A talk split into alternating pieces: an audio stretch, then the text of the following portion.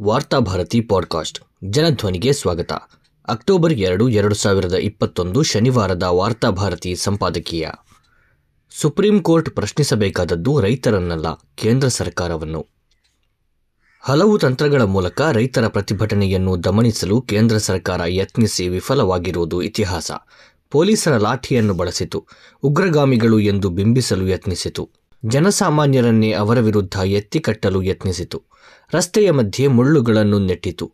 ಇವೆಲ್ಲ ಫಲಿಸದೇ ಇದ್ದಾಗ ಸುಪ್ರೀಂ ಕೋರ್ಟನ್ನು ಬಳಸಿಕೊಂಡು ರೈತರನ್ನು ಎಬ್ಬಿಸುವ ಪ್ರಯತ್ನ ನಡೆಯಿತು.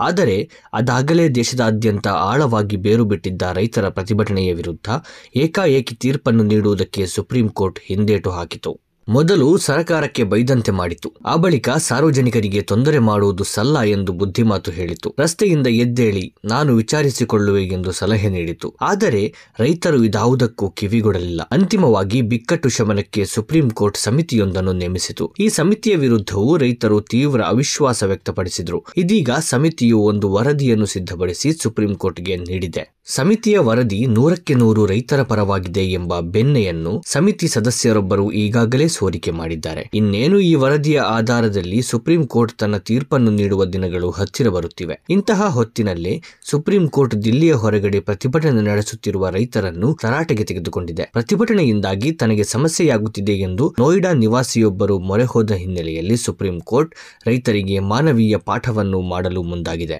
ಅರ್ಜಿದಾರರು ನೋಯ್ಡಾದಿಂದ ದಿಲ್ಲಿಗೆ ಪ್ರಯಾಣಿಸುವಾಗ ಪ್ರತಿಭಟನೆಯಿಂದಾಗಿ ನಾನು ಸಮಸ್ಯೆಯನ್ನು ಎದುರಿಸುತ್ತಿದ್ದೇನೆ.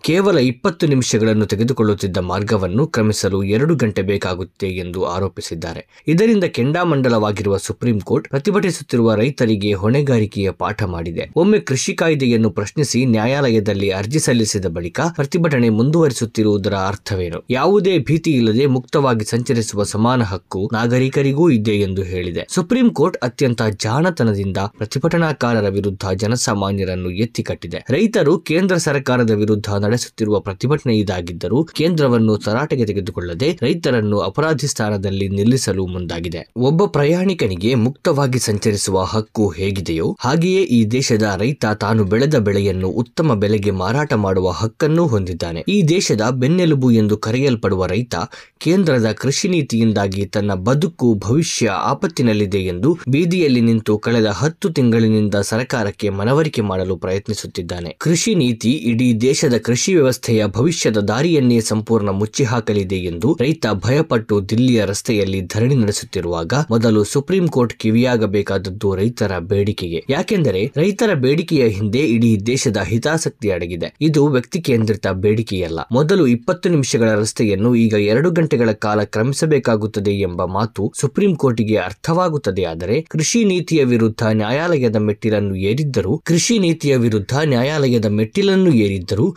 ಸರ್ಕಾರಕ್ಕೆ ಸ್ಪಷ್ಟ ಆದೇಶ ನೀಡಲು ಸುಪ್ರೀಂ ಕೋರ್ಟಿಗೆ ಇಷ್ಟು ಸಮಯ ಯಾಕೆ ತಗಲುತ್ತಿದೆ ಎಂಬ ರೈತರ ಪ್ರಶ್ನೆಯೂ ಅರ್ಥವಾಗಬೇಕು.